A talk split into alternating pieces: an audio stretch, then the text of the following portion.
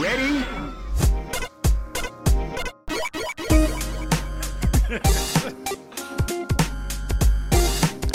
Hello, welcome to Rhythm and Pixels, video game music podcast. My name is Rob Nichols. I'm Pernell. Every week we listen to great video games.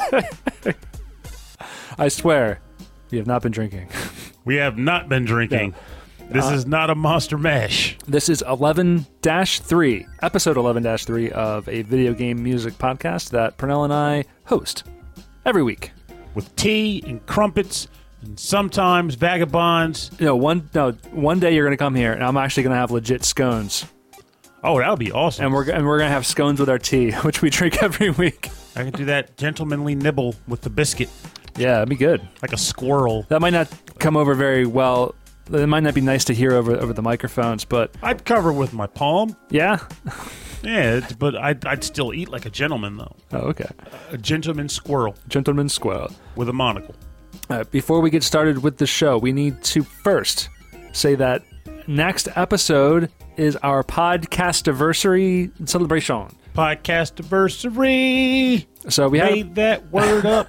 So we did a 100 episode celebration type thing, but that was just because 100 episodes. It's cool, right? But now here's another level of it. It's kind of weird when you think about it. We celebrated three things over the course of a month. What was the third thing? Our fans. Oh, the fan celebration. Yes, that counts. That was a celebration. They're all right. They're our friends. Yeah.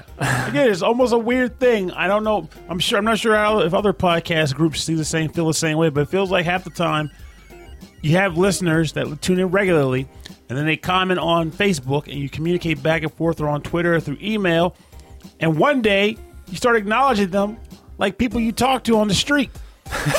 Like, oh, is that? Hey, you heard from Chris Murray today. He's having a great day. He posted in the group. He's having a great day with music or something. Hey, Alex, you missed the bus? I can give you a lift. Yeah, let me just get my rocket-fueled jet.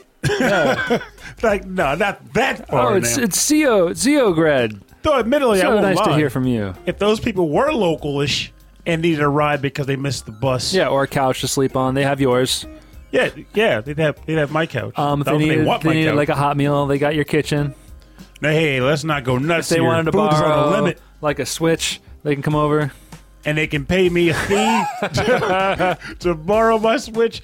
Nothing personal, guys. I don't even loan my Switch to Rob. And I know Rob 100%. So you just know that I won't play it. That is true. You won't play it. You'd be playing Street Fighter. Did they release Street Fighter 5 on the Switch yet? No, that's fine. They got the new Street Fighter 2, Super Street Fighter 2 Ultra. Yeah, but then again, now I think about it, that probably would appeal to you, though, because they tweaked it with fighting game players in mind. Mm-hmm. When they released that, I couldn't wrap my brain around it. My thoughts were, okay, it's still Street Fighter 2, the same game from the 90s that has had multiple versions since then, Terminate edition since then. Super Turbo is still like the one people play. That had a really nice HD remix where it was all hand-drawn on the Xbox 360. It was really good, and it played super solid. Yeah, my brain was just stuck on in this realm of, okay, so we have games like Tech Romancer and Rival Schools 2 languishing on the Dreamcast. Okay, yeah. Which could totally use re-releases on any modern system, but they're like, we're going to release Street Fighter 2. Yeah. A game that doesn't need a re-release because it's got iterations of those characters in the present day. No, I totally hear you, but like you got to think of like character recognition, right? Like people know Street Fighter characters. We need to get them to know Rival School characters. It's not Momo's fault. Her games don't get pushed. Momo. One game. The swimming guy, whatever his name was. I was just thinking of the weird swimming guy whose like fighting stance is literally swimming on land. Yeah, it is awesome. He fights in flippers. And it's amazing. The girl with the camera, her super move is taking a photo, and the camera like blows up on you. Or something like that. That was cool. Momo was the best though. She hit you with a racket, and she was on the evil team. She was an evil tennis girl. She was an evil, quote unquote, kawaii tennis girl. She was the Momo factor. Yes, of that game, and it was amazing. Okay, so next week is the podcast anniversary. We got way off on a tangent somehow. For good reason. Rival schools. So In the Legacy Music Hour tradition, we are going to count down our top music picks of the last year, but just no restriction. Just we're just going to pick them out. So I think we're just going to do top five a piece, and then we're going to do a few bonus round top picks. It's going to be scary, but also exciting. And then at the end of today's episode, we're going to have a very special interview with the developer. No, not the developer. I'm sorry. The music composer. Very fitting for the show. Very fitting for the show. We're going to have an interview with the musical composer of Fight'N Rage. My baby. I love that game. The one that sparked the whole Beat 'em Ups episode last week. Yes, right. Yeah. It's just... Oh my God, I was happy. He's like, yeah, I'm willing to do this episode with you guys. Like, yes, let's do this thing. It's great. We're going to have to pre-record it because of the time zone differences and some language barriers, but we're going to fit it in at the end of the show, and I hope you dig it. But this week, we are doing what, Pernell? I got to point this out beforehand, though. So we came up with this topic eons ago. Yeah. And then we decided to do it for this episode. Yeah. But I didn't realize how coincidental and actual fitting it would be to do this topic on this episode, because Thanksgiving will have just passed. Yes. When you get this episode. This is leftovers, man. This is leftovers. This episode is food fight. We're talking food throwing, food smacking, food chewing, food crunching, food stomping. Just anything related to food and potential battles that take place with food or in the presence of food. That's right. So... I had some interesting picks. I'm sure you do too. This is a very open to interpretation kind of topic. Mm-hmm. This is going to be a weird one for me, I think, as far as like experience with the titles and just in general. But the topic was just there right for the picking. It had to be done.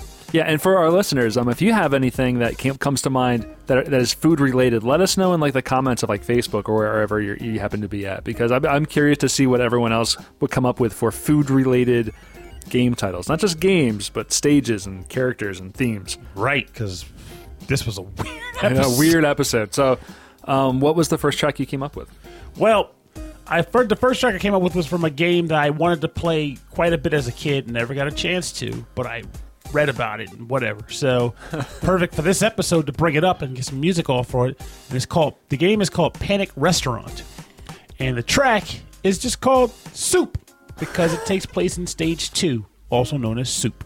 Composed by Hirohiko Takayama and Kenji Ino.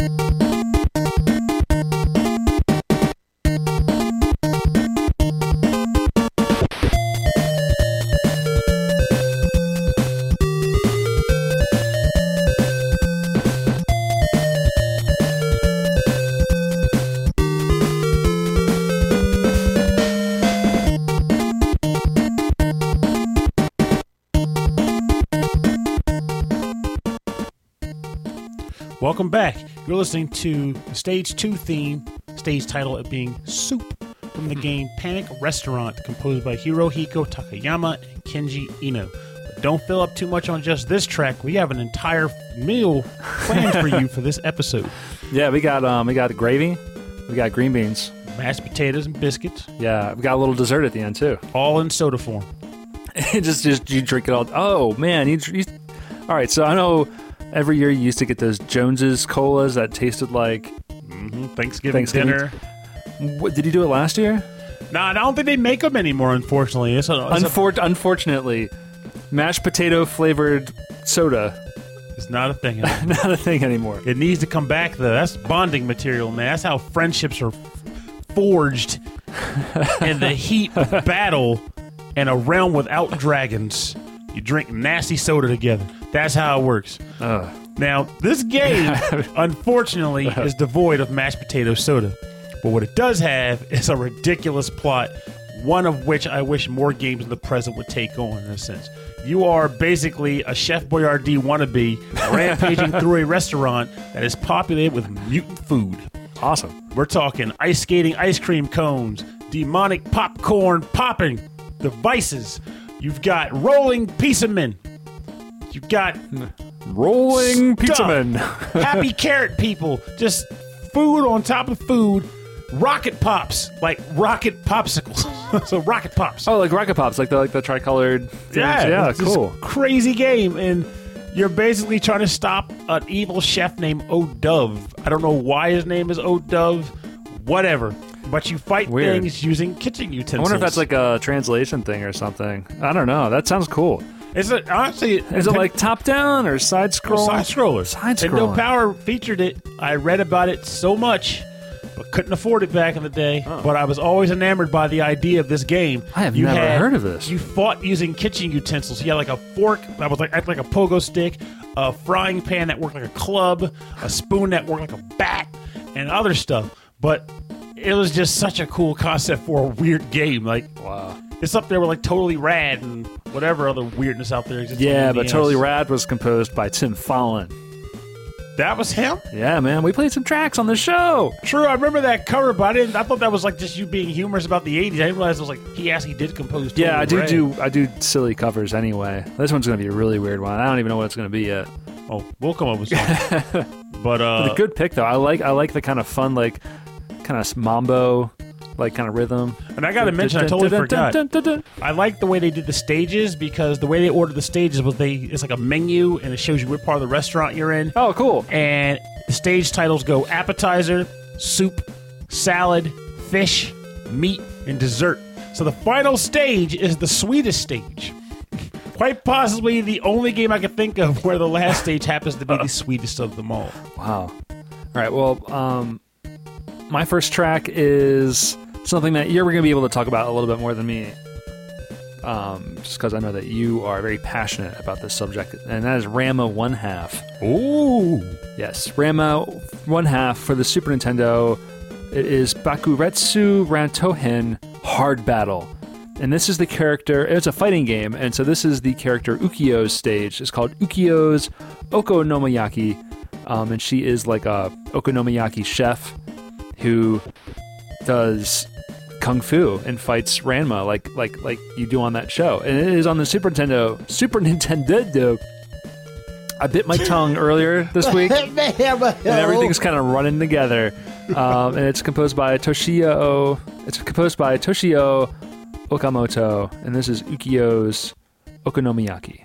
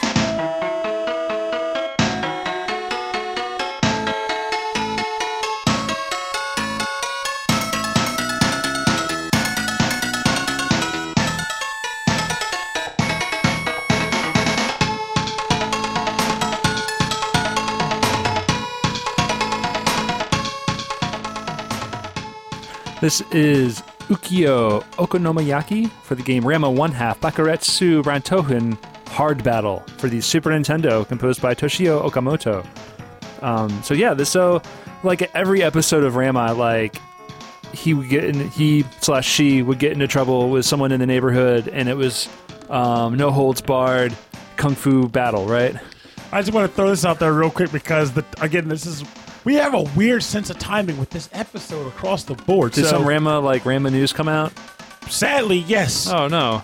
Not the American side, but the Japanese voice actress for this character actually passed away this week. Oh, wow. Well, not this week. I think it's last week, technically. But, yeah, her name was Hiromi Suru. Like, I only watched the show in English, so I didn't listen to it in Japanese. Yeah, me neither. But nonetheless, you know, she's still a part of the character, being that the show started in Japan. That's how it was conveyed, and then we had access to it, thankfully, because Viz was able to show it subbed, and then over there. Then they did a dub first, and then subbed here. But yeah, this was definitely that time where, like, the way anime was coming out in America, like on VHS tapes, like, it was definitely probably dubbed was the more, like, what they wanted to do first to get more audience. Yeah, yeah. But Ranma the show, yeah, it was pretty much a weird concept of a show. In which everyone somehow was a martial artist in some way, shape, or form. Yeah, they had to fight everybody. And they always did it in weird ways, like Ukyo. And they were all in love with him. Yeah, they were all... Ranma's dad was a jerk, and he got Ranma engaged to so many different women. That's right. Over nonsensical things like, we're hungry, and I spent our last doubloon or yen on like a casino game. So I will sell you my son. So now he has to do like anything goes martial arts casino gambling because that's the thing that exists in the world of Ranma ½ And actually, I remember the episode with this when they first introduced Ukyo, where he was going to, I forget, like she wanted to date him. So in order to date him, they had to do a okonomiyaki delivery race. But anything goes martial arts. Delivery race and like no, not the economic. That was that episode was. Oh, was it someone else? Yeah. This was that was Tsubasa Kurenai. That was the really weird episode. It was the character who was a girl who disguised herself as a bunch of weird things like a tree or a mailbox or a telephone pole. Who was in love with Ukyo. So they had to do anything goes martial arts okonomiyaki. Well, it wasn't, the martial arts wasn't a part of that, but it was the okonomiyaki sale to see who could win her. And then it turned out that Tsubasa was actually a cross-dressing boy who still loved Ukyo, but also loved Ranma when Ranma was a girl. That's a very odd show. It was a very strange show. But, like, you are the resident expert. Like, clearly you know your Ranma. Oh, yeah. I'm actually contemplating getting the Blu-ray releases just because I want to have them at home. This is, like, one of those few shows where I would make that leap. And for the record, Ukyo was by far his best betrothed. You think they were like the best matched for each other? Oh, maybe not best matched, but if you just laid out qualities of the person and what they brought to the table and everything else, she was easily the best one. She ran her own business as a teenager. She ran her own successful business. She could fight just as well or better than any of his other fiancés. Her personality was the best one. Like she was the one who mistreated him the least, if at all. Like. There was no reason not to just say, you know what? And they were friends. Yeah, they were good friends. Like, yeah. They were legitimately good friends. Like, none of the other companions had that. Akane didn't even have that. And that was his actual fiancée that he ended up, quote-unquote, marrying at the end. I couldn't remember her name. Yeah, I know. Like, yeah, what a weird show. It's a good show. It's such a fantastic show. Yeah, remember you lent us all those DVDs. Compilations of the show, and Christy and I would like just lay in bed and like watch them like back to back to back to back. And to this day, I'd still watch it. Like it's old animation. We're talking like 80s style animation. It was done in the 80s, and it's still entertaining to watch. Even with that, all the weird kicking people in the orbit bits and everything, it's still entertaining. It's still good, man. Oh yeah. All right. What is your second track? Your second food pick? Because I'm getting hungry. Oh yeah. I should have brought some darn Hers potato chips. So these were our appetizers. Yes. What's the main course?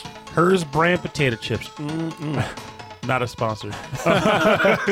But one day. Believe it or not, another game that I've always wanted to play but never played. But again, was perfect for this episode, so I had to pick it. Princess Tomato in the Salad Kingdom. Oh, yeah, I've heard of this one. And the track is called Sopville, composed by Tomotsune Masuno.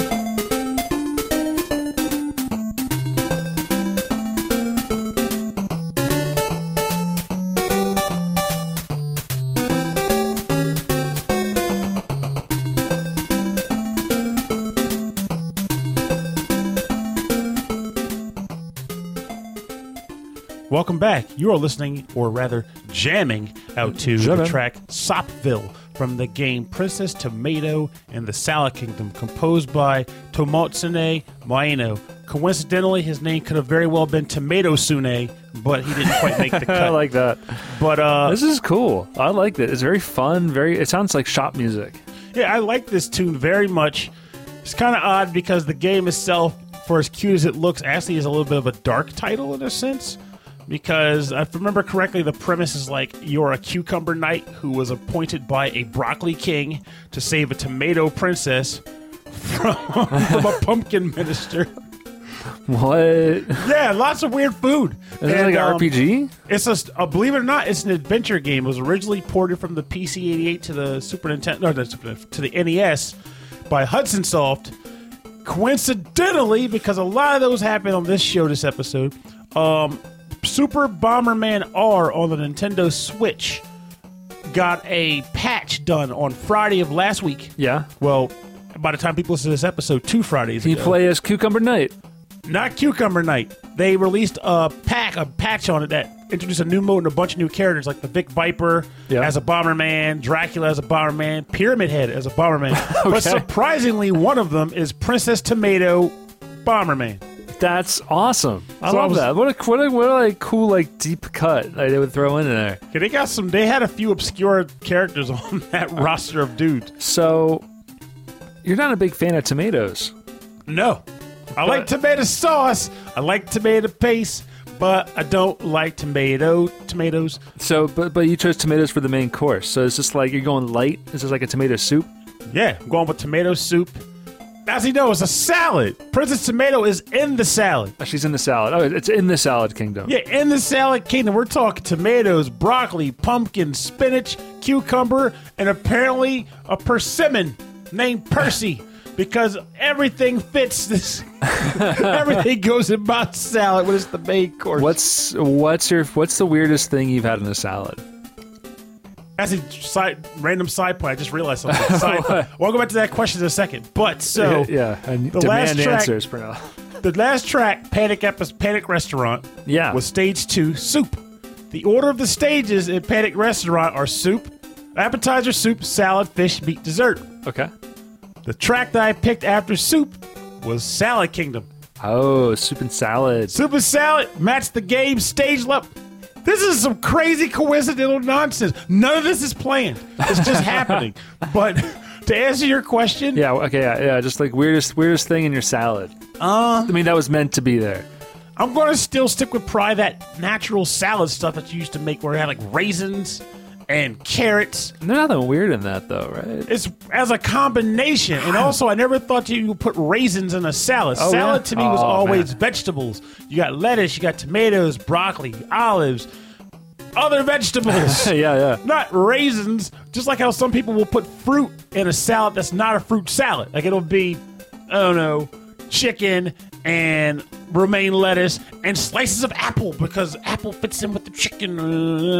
Stuff. Fruit in the salad's always good, especially like raisins. Something a little sweet, throw in there. It's always good. It makes you just realize that salad can literally be anything. You know what I hate though is kale in a salad, like raw kale. How do we see? Oh. I'm allowed to hate tomatoes because you hate kale. I love that. No, boggles my mind. I love kale.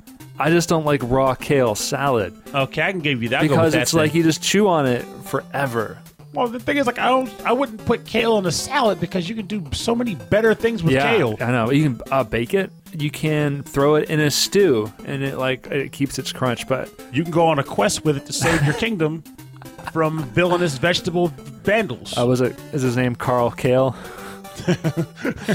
Kale Ale. Kale is named Carl. I was going with the... See, you went with a Carl and Kale. Lemons are named... Lenny Lemon. Lenny. I went with a Superman joke. Oh, man. Kale, the super veggie. All right, so our next track is coming at you. I'm going to stick with the classic. I'm going to a track from the game called Lord Monarch. And this is only for the Super Nintendo. I mean, the game is on many systems. I think it was originally on the PC 98. And this is the Super Nintendo port, and it is called Food Panic. And this is composed by the Falcom Sound Team. Yeah, but JDK. I'm looking forward to the end.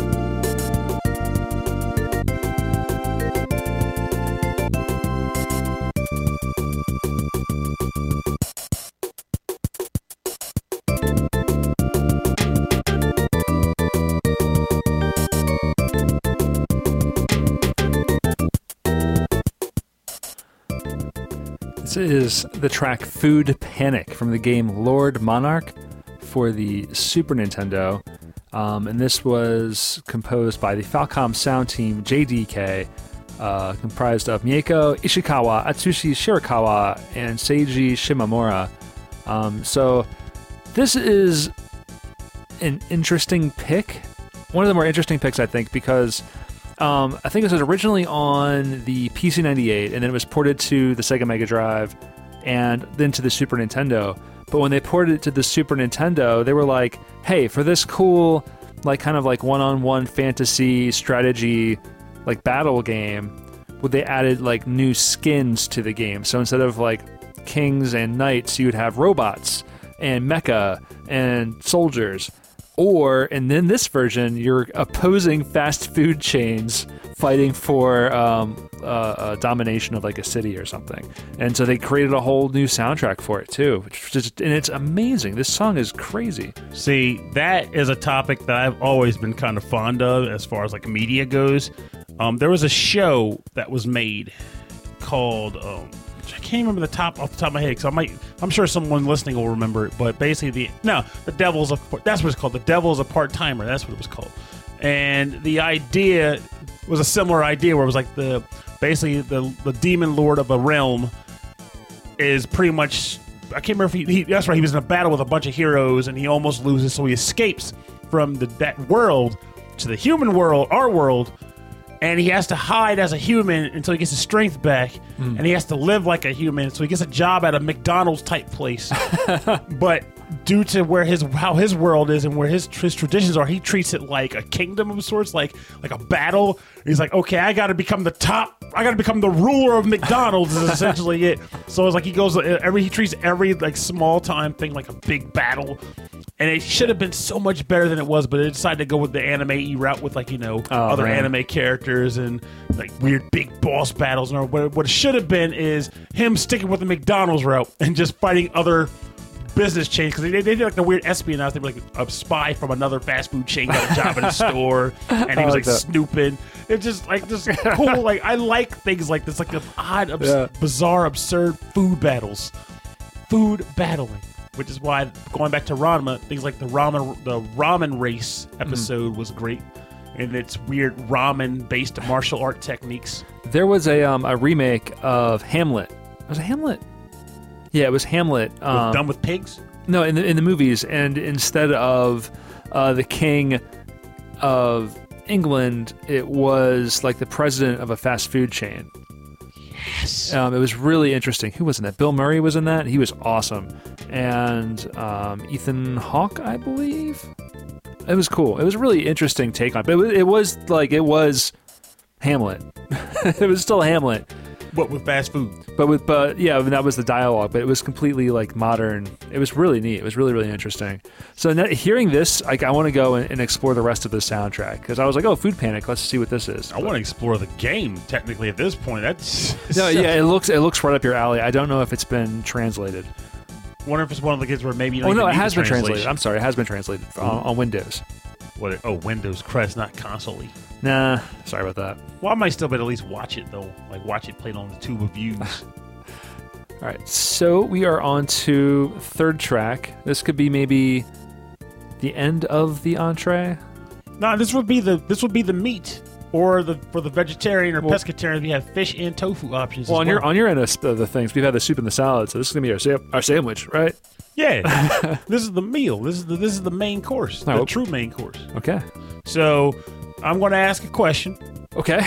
It could either be a lyrical track that I can't guarantee is being good. Oh, okay. Or a track that does not have lyrics, but I like it. Well, then let's do the one that you know you like. Okay. Because that seems like a short thing. Okay, this is a short bit. So this track, well, now the listeners are going to be like, this track sucked. Short thing, my foot. Short thing.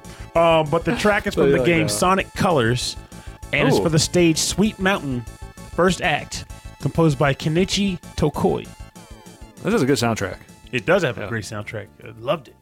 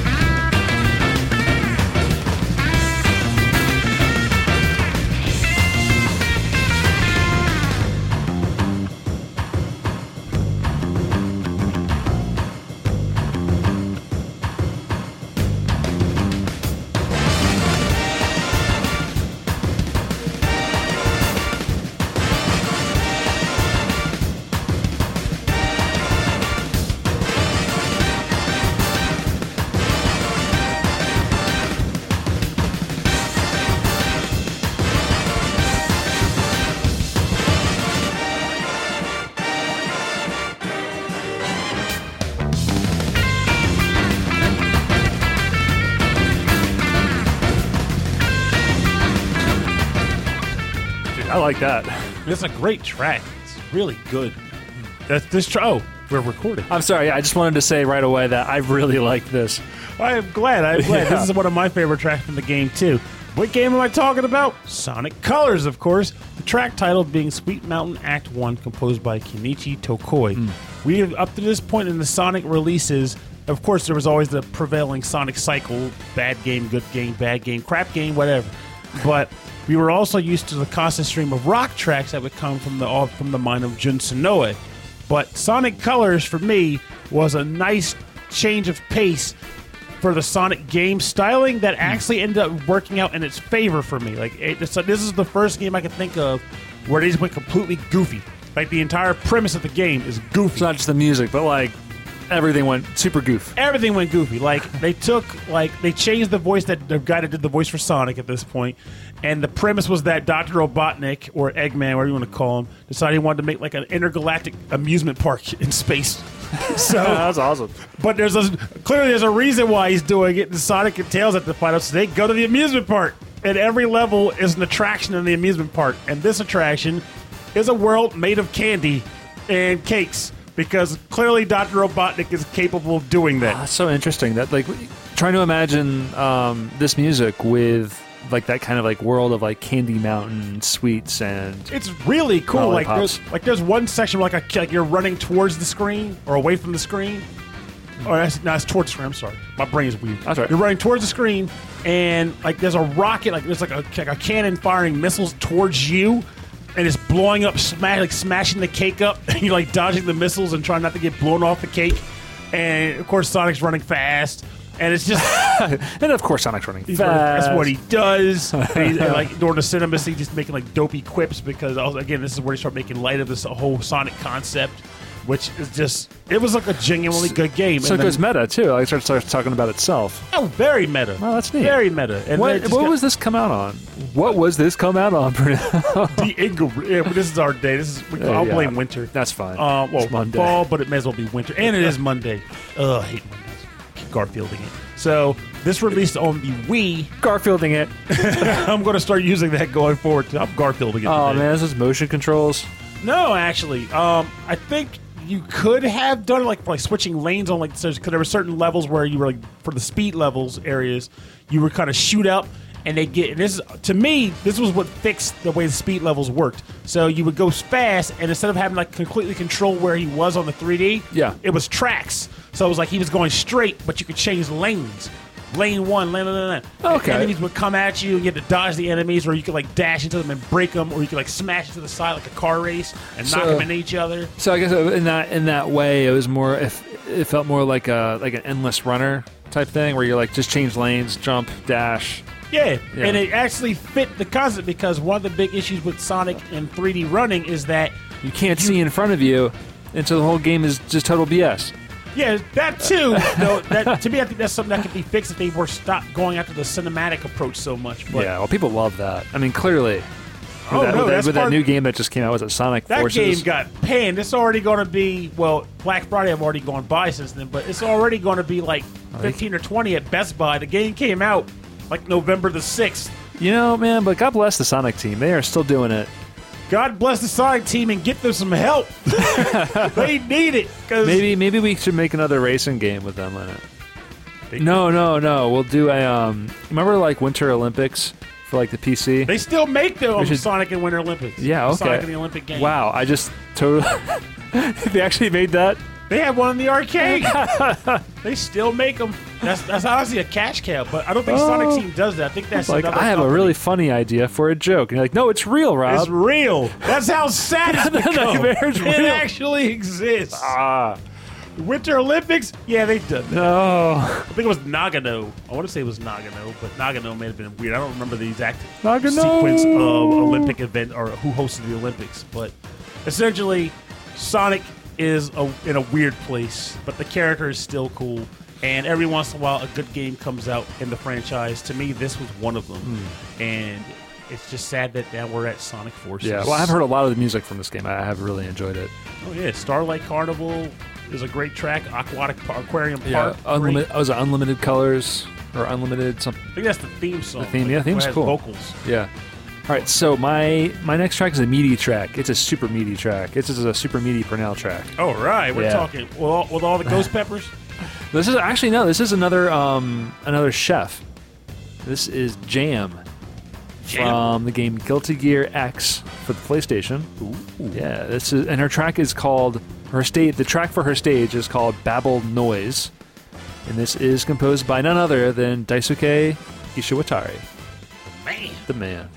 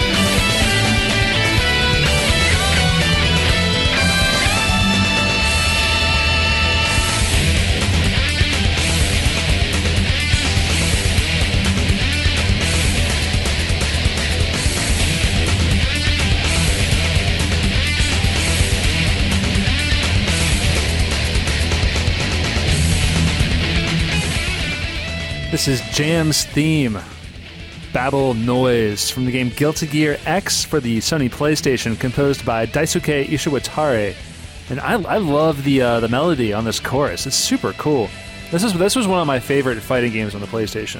It was so pretty. It was super colorful, super violent. It was extremely fast. Really fast, really interesting characters, and a really complex engine, like fighting system. Yeah, the music plus the characters is what got me to buy the game, in which case prior to this, the last fighting game I had purchased was Street Fighter Alpha 3. Oh, really? So yeah. We're talking Street Fighter Alpha 3 I bought in 1999. And then I bought Guilty Gear X2 for the PlayStation 2.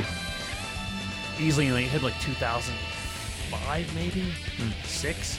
So it was a huge gap in fighting purchases for old perns here, and yet this game sells it. And fun fact, Jam, I'm terrible at fighting games, but I was like, when I bought the game, I was like, I'm going to change that. This is going to be the fighting game where I get good and become tournament worthy. And I would use three characters technically. I'd use Bridget, who was like the cross-dressing nun kid. Yo, yeah, she was cool. And then I used Jam, which is here. Yeah. And May, the pirate girl with anchor.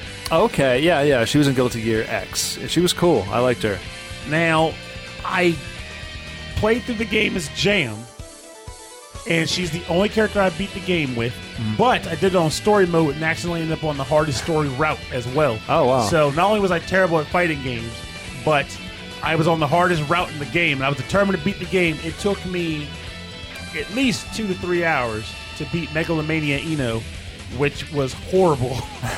Because to give you an idea how that worked was, she was a character who solely for this fight got specific moves that worked more like bullet hell patterns. Wait, was this Guilty Gear X? Yeah, but it still fits. It's Guilty Gear. They just rebrand the same game and throw some paint over it. Okay. That's how Guilty Gear has been. Like, we added roaming cancels. That's about the only thing we've ever added. But so it's like she has like bullet hell patterns, and in addition to that, you can only hurt her using supers. You can't hurt her with normal attacks. You use normal attacks to build up your super meter, and they use supers to actually do the damage. Oh, jeez. So, for a person who was horrific at the game and was terrible at even inputting buttons, moves, like, well, here's a boss where you have to learn how to use your supers and time them properly. Oh, that is rough. It was bad, but when I finished it, I was excited, and then the ending was like one screw. So I was like, oh, man. Not so much.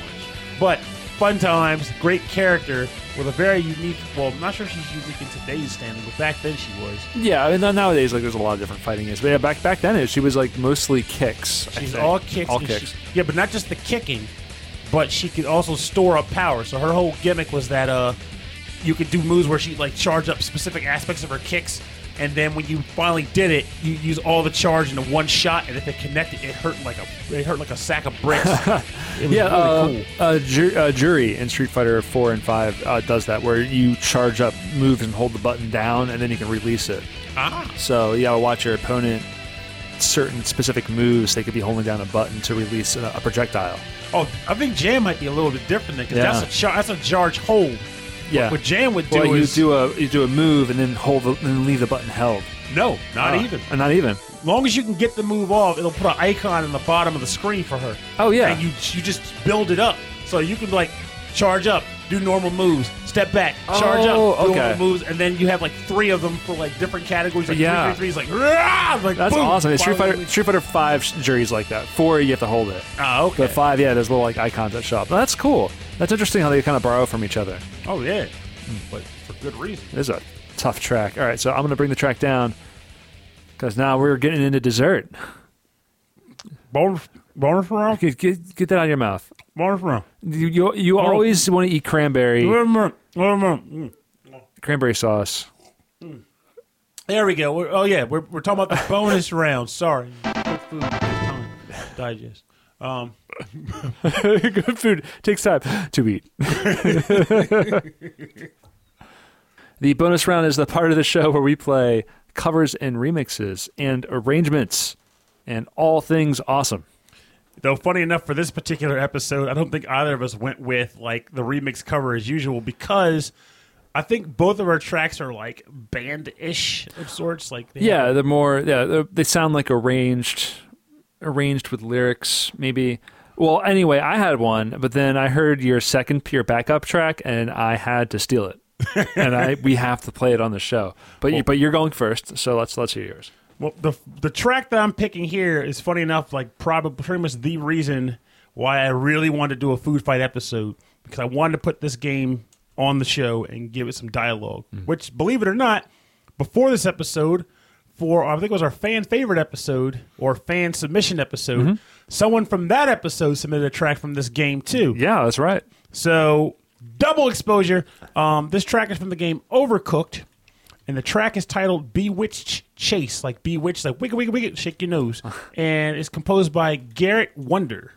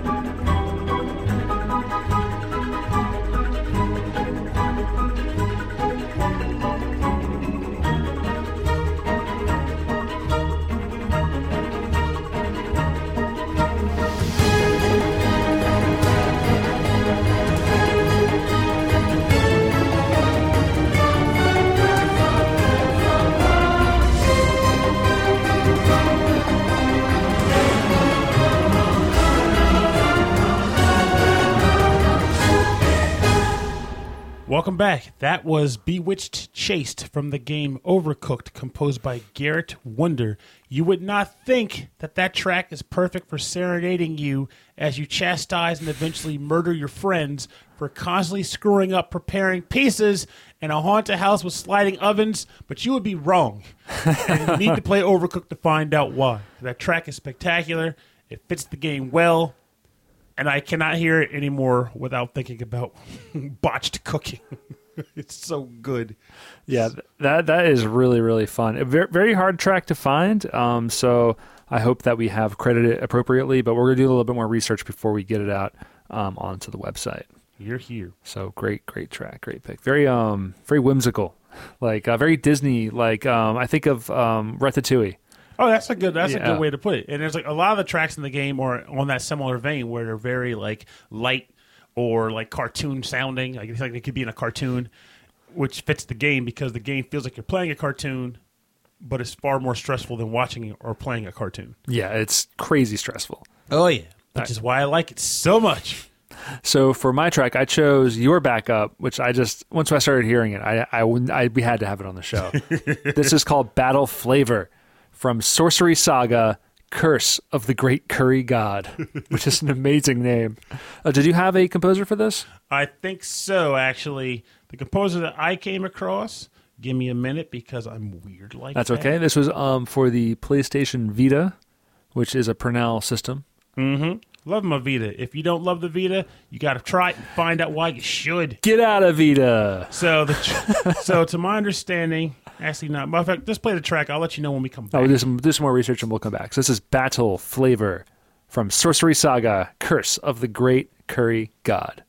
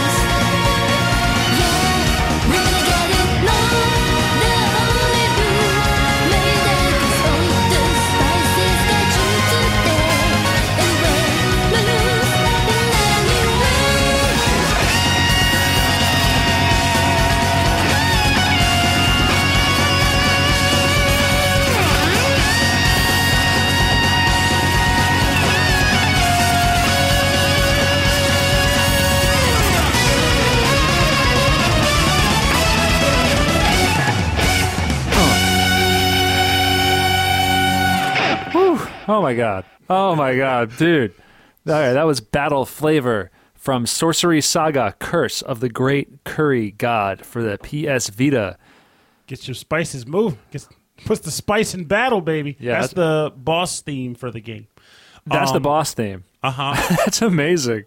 I've been trying to figure out who the darn composer is, but the best thing I was able to come up with is like a artist called AMU, and I believe they were attributed by like Ziz Studio. Like that was the end of the art, the publishing group. Okay, so maybe this was licensed from another group and then added into the game.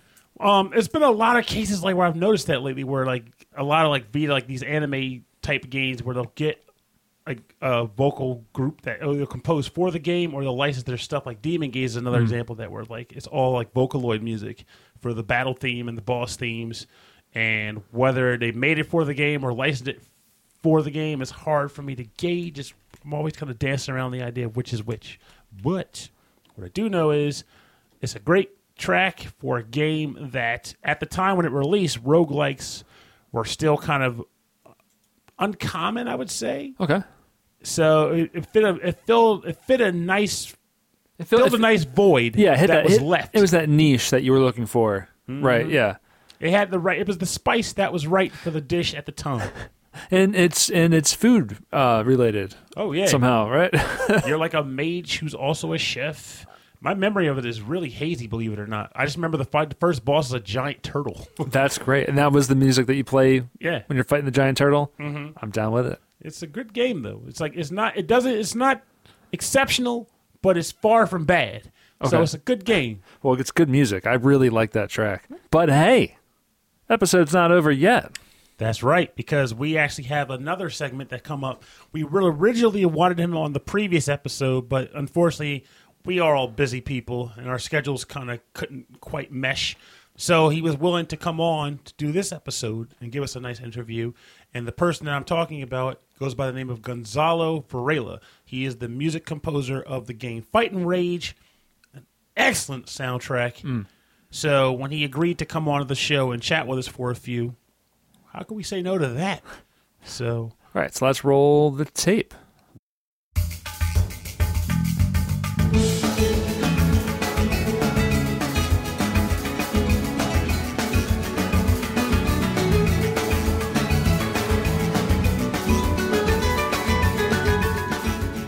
So joining us on the show, we have Gonzalo Varela, who is the composer of the new indie game Fight'N Rage. Gonzalo, thank you for being on the show and taking the time to be with us. Thank you for inviting me. It is awesome. Very nice to be here. I won't say begged Rob, but I was like, Rob, we got to get this guy on the show because a couple of weeks ago, I actually did a review of your game for a podcast I'm on. And when I got that review code, which I also kind of prodded that guy to get me a code to do the review for, I was instantly taken in by the compositions prevalent on the game. So I really was excited to learn that you were willing to come on the show and chat with us. Yeah, we've actually featured some of your music on a previous episode because we're such big fans. And a lot of people have come out and said, hey, who is this, and where can we find this game, and where can we find more music like this? I actually listened to that podcast. Oh, it's like 11.2, isn't it? I think. Yeah. Thank you very much. No, thank you. Thank you. Yes.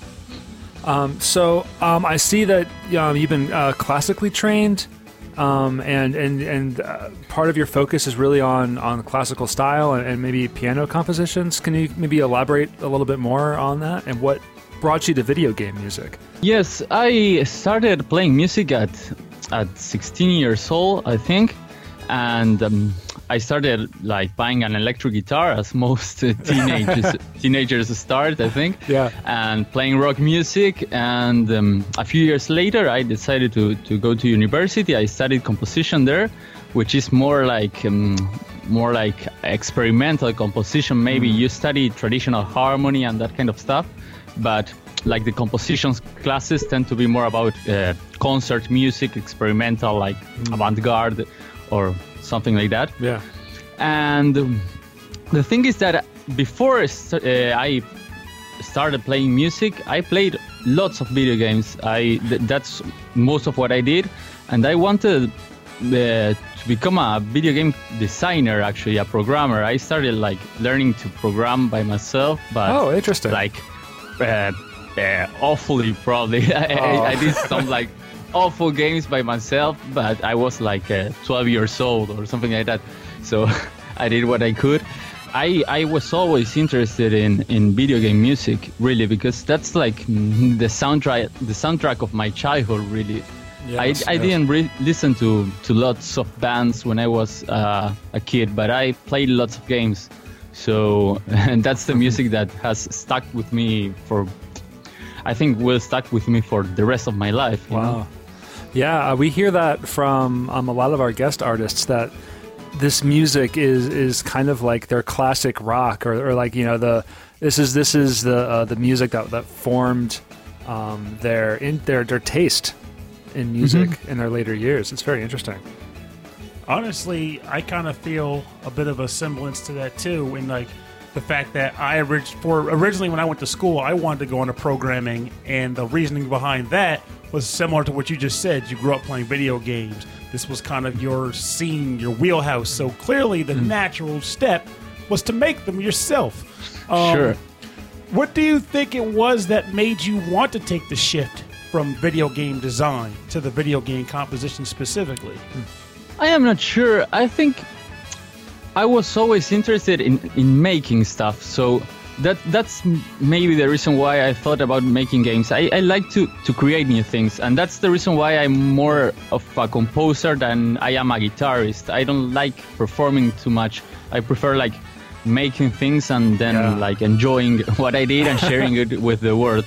So I think maybe I could have started with music earlier, but in my family there are no musicians, and I wasn't exposed to music at a young age. Here, it is not that common for kids to study music in primary school, as I think it may be in the United States.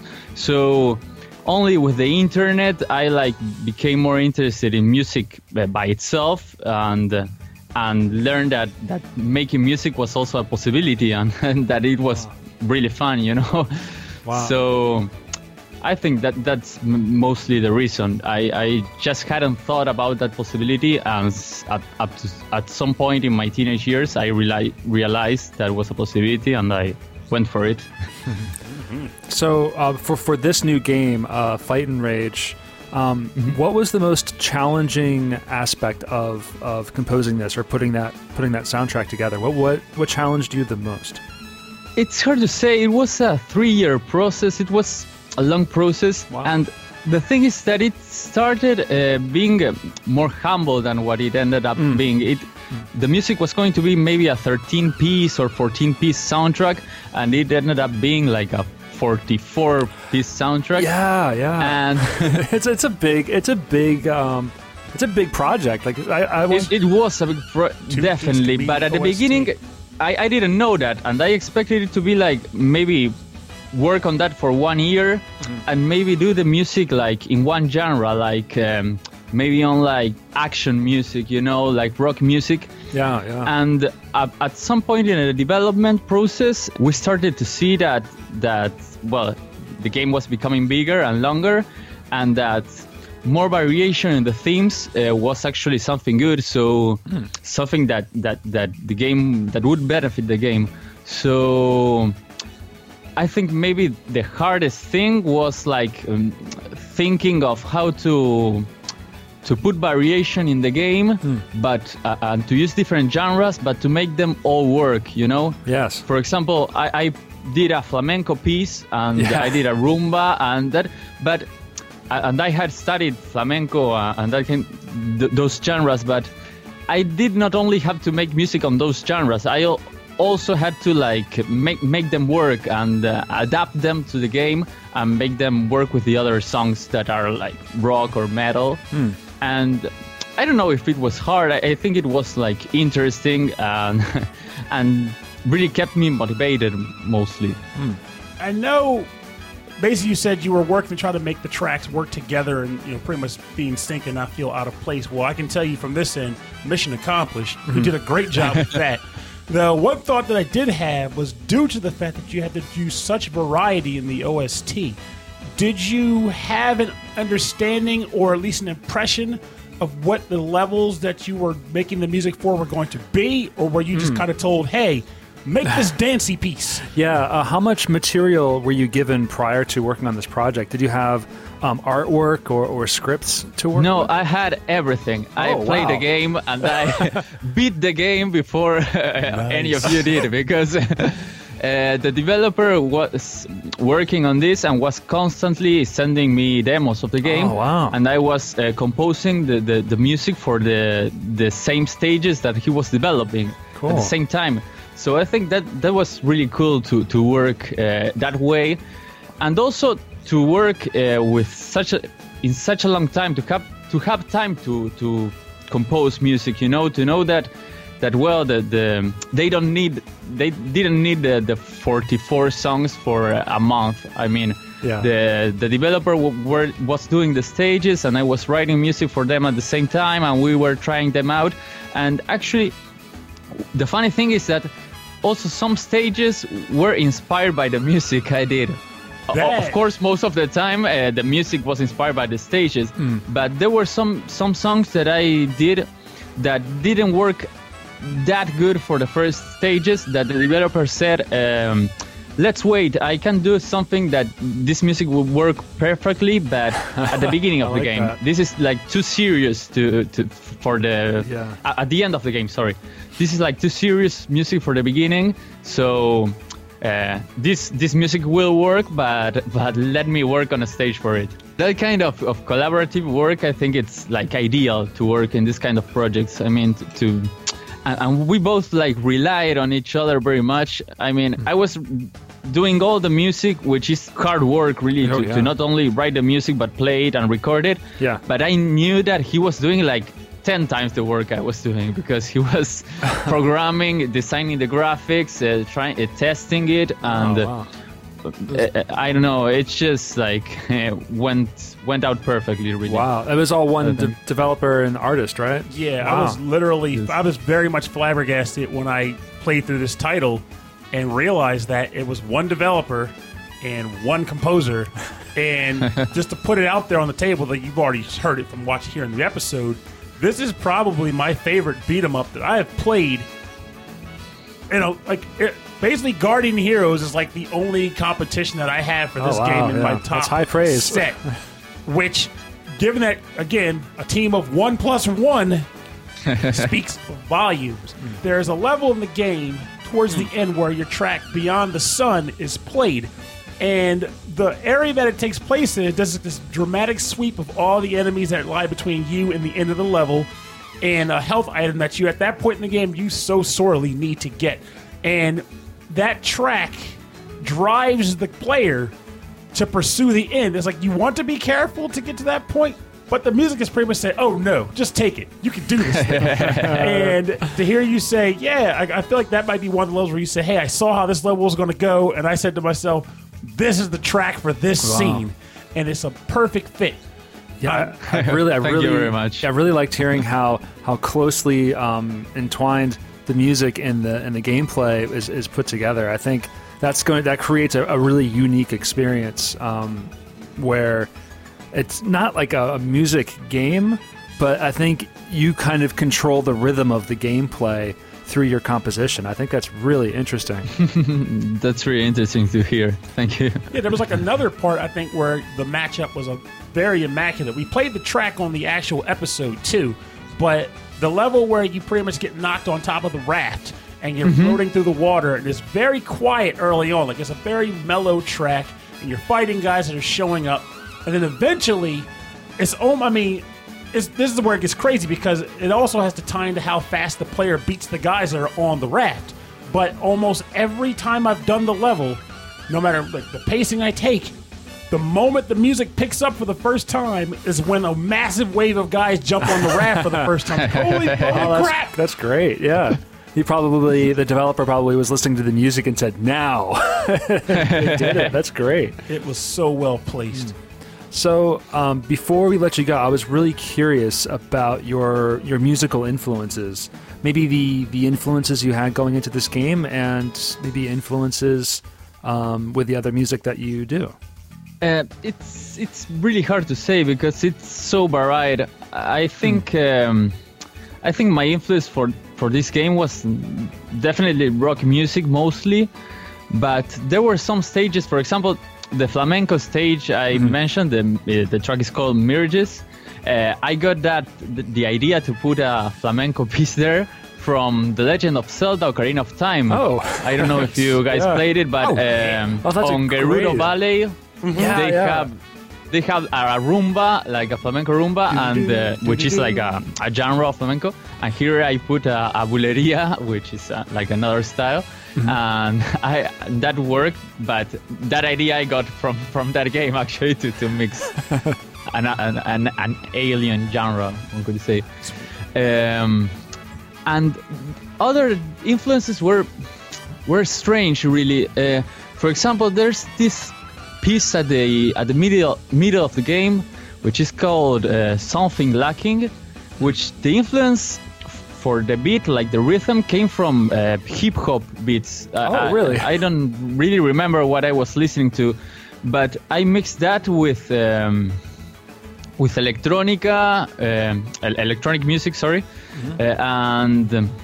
And at that other song, Immersion, I used the same idea, but I mixed it with some ideas I got from symphonic metal, and I don't know, I just saw the design, saw the graphics for a stage, and just mixed whatever genres came to my head and the best way I could. Oh wow! There was no one composer or one soundtrack that influenced the whole of the game. It just was like.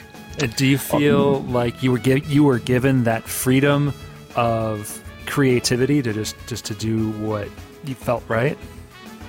Yes, definitely. I was given lots of freedom, but at the same time, the developer checked the music and tried it, and sometimes he said this isn't working perfectly, so we need to make some adjustments. And there were two pieces of music that weren't in the final version of the game that I wrote for the game, but weren't used. But most of the times we were able to adapt them. But the ideas, came from me, and the developer was really nice to just let me try whatever I wanted and then see if it worked. Mm. So we know that I talked to you before. You had mentioned that you didn't. Once you got more so into the composition angle, you didn't do a lot of, more present game, but that's okay because we're predominantly a classic game podcast anyway. So honestly, I'm curious, what were maybe some of your favorite games coming up in your gaming era? The games I used to play the most, you mean? Or I enjoyed the most? Yes. Yeah. Well, it's funny because I used to have Nintendo consoles, the Nintendo, Super Nintendo, Nintendo 64, 64. Sorry, I switched to Spanish, and PlayStation 2. Those were the consoles I had. And here in Uruguay, it wasn't that easy to find any game. I mean, you could rent games. I couldn't afford most games, and I could rent some, but I couldn't rent, for example, Chrono Trigger or games like that. Yeah. They were really hard to find. I don't know if there were copies available in the country at all. So the games I enjoyed most were the games I had near me, which were mostly. My favorite one was Super Metroid for the Super Nintendo. Excellent choice. Then at the PlayStation 2 era, for example, I had traveled to the United States and I was able to choose my own games. Mm-hmm. And I played a lot to the Castlevanias, to the PlayStation 2 Castlevanias. I had played to the Castlevania 2, the NES one. That isn't too good for most people, but that's the one I had. And those are also the games whose music mostly stuck with me. I mean, I'm not sure if they are the games with the best soundtrack, but they are the games I listen to the most because I used to play them a lot. There was this one game for Super Nintendo that it's like really bad for most people that is called Doomsday Warrior. It's a fighting game. You have probably not heard about it. No. And look for it though. Don't say Warrior. Doomsday Warrior. Oh, Doomsday Warrior. Wow. Doomsday Warrior. That sounds familiar, but... It's like a Street Fighter clone, a bad Street Fighter clone. Of course, Street Fighter and Mortal Kombat are all other games that I enjoy playing a lot. But this Street Fighter clone, I actually rented a lot. And the music for it probably isn't that good. But it's just one of my favorite Super NES music just because I used to play it all the time. And... I think that's funny what happens when you write music for media, for games or movies, that the game like really helps the music stick with people in ways that the music by itself couldn't have done. For example, if I had released the soundtrack for this game alone, probably nobody would have heard of it.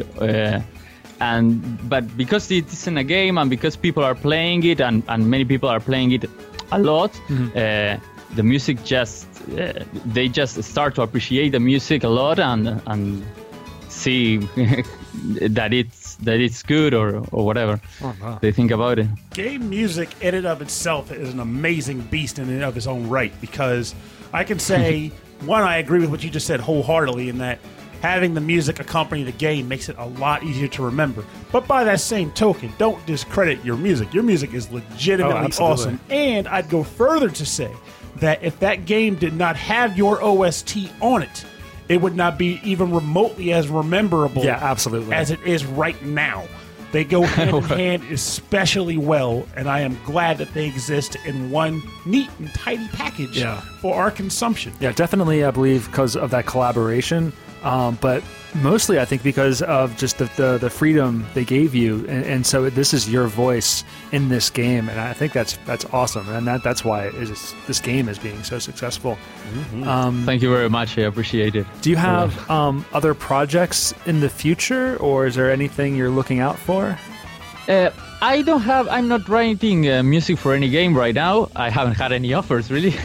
But I'm mostly writing like concert music, and at the following year, the next year, 2018, I will be traveling to the United States to do a master's degree in composition for media, if I hope so. I got a Fulbright to study there. Wow. So I hope that more offers to score music come from that, really. If there's any justice, they will. That's just a flat out statement you made right here. What would you say would be your perfect game type or style to write a composition for? Well, it's an interesting question. I think the kind of games I played more when I was a teenager were like RPG games, so I definitely would like to score one of those.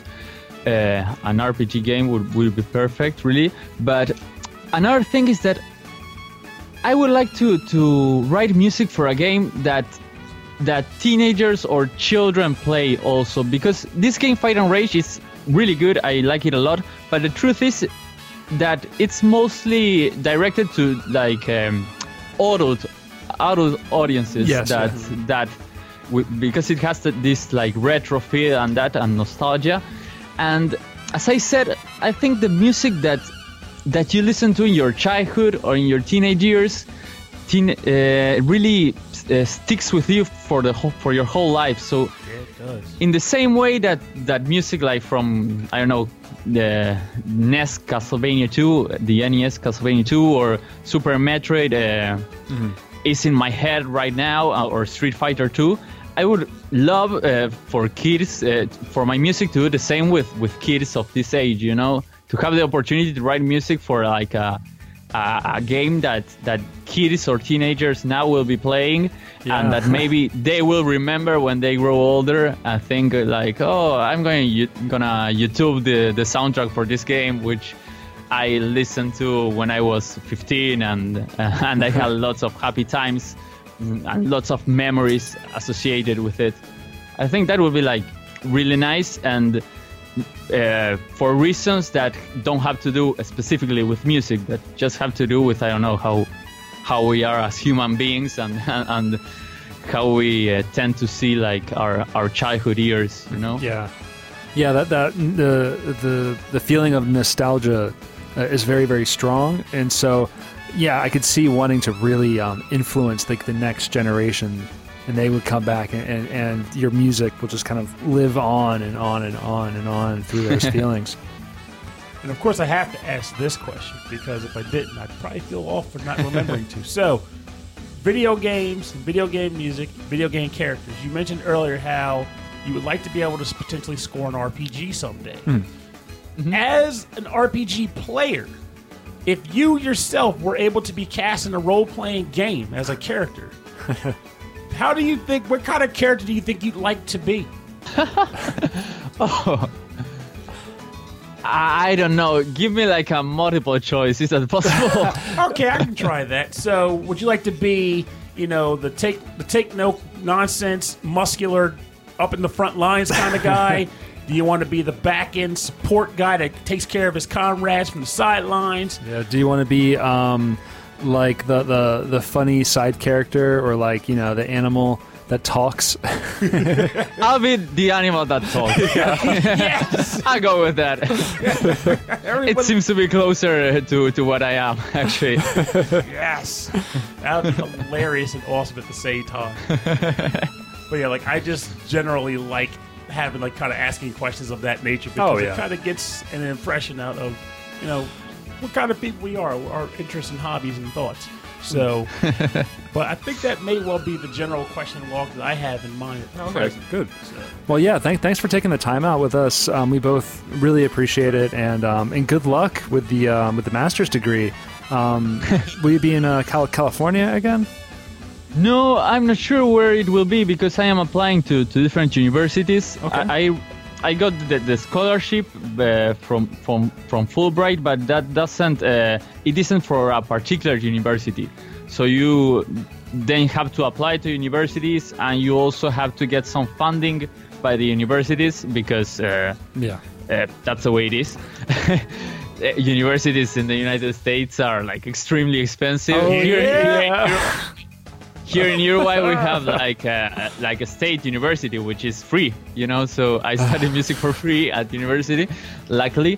But now that I'm going to go there, I will have to get funding and, of course, to work at the same time in order to get by myself. But it all depends on how the applications go, because I would like to go to like NYU or universities like that, like in big cities, but those places seem to be like extremely expensive. So New York is certainly its own case. Well, we can say that in the off chance you end up on the East Coast for your university education continuation session, you have two friends over here right now. So thank you very much. I will visit you. Yeah, we will buy you beer, and we will listen to music together. That would be really nice. I will take that offer. Great. All right. Well, thanks a lot, and enjoy the rest of your evening. Thank you very much. Have a nice day, you too. Thank you. Thank you, you too. It was a pleasure, sir.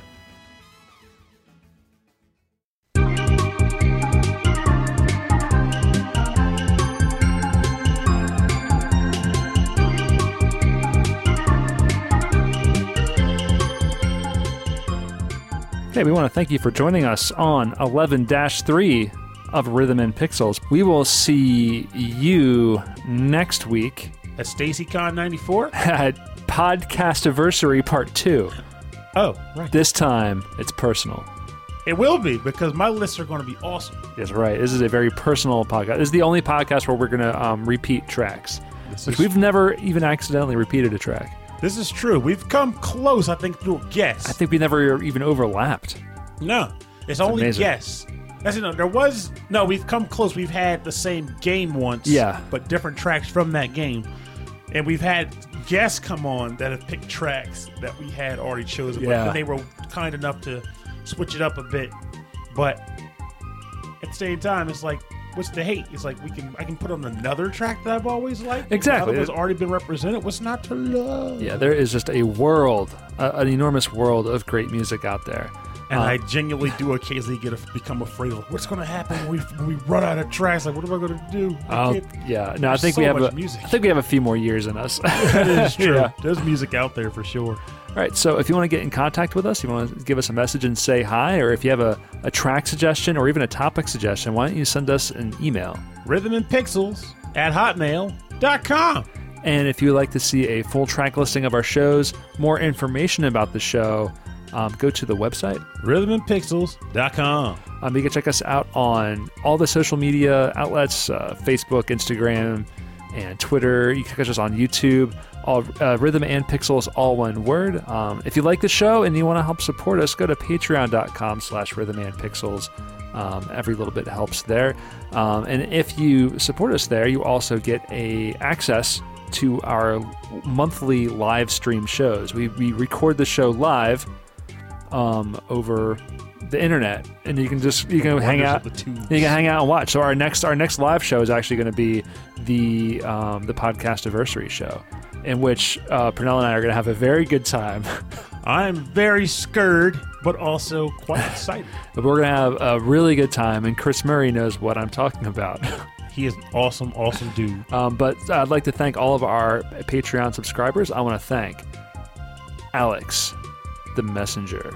I want to thank Matthew McDowell, Morton Gangso, Henrik Anderson, like Chris Murray, The Birds, Michael Bridgewater of the Forever Sound Version podcast, and Brian Pitt. Yeah. No, you're all awesome people. Thank you so much for your continued support of the show. It really, that means so much to us. Every single dollar is amazing. So thank you all so much, and we'll just keep making the show because I know that people out there can enjoy this great music, and we enjoy talking about the great music and making great friends over it. What's not to love? All right. This has been the Rhythm and Pixels Video Game Music Podcast. My name has been Rob Nichols. And my name, until further notice, is Pernell. Have a great and a very safe week. And hope you had a great Thanksgiving. And remember, chances are you did have a great Thanksgiving with all the trimmings. And now you're a beached whale swirling on the sea of sand, filled to the brim with delicious mashed potatoes, tofu, curry, whatever you had. Great times, but unfortunately now's the time. Gotta strive together. Get that fitness on. Don't become hibernating bear folk. Is this the second fitness episode? It has to be, because I'm in fitness mode now. And I am not looking forward to Thanksgiving for the first time in ages, because now I'm like, crap, I'm gonna want to eat. Maybe this could be my cheat day. I don't know, but just saying, dietary monitorization is a great thing, a depressing thing, but a worth thing. And eventually, I think you might even settle into it. Yeah. Just give it a shot. Keep at it. But worst and foremost, just kind of don't make it a punishment sort of thing. Make it an enjoyable thing. I am rambling because I'm speaking from the heart in a realm where I'm still loosey-goosey myself. So we'll see how it goes, though. Have a good night, guys. Good night.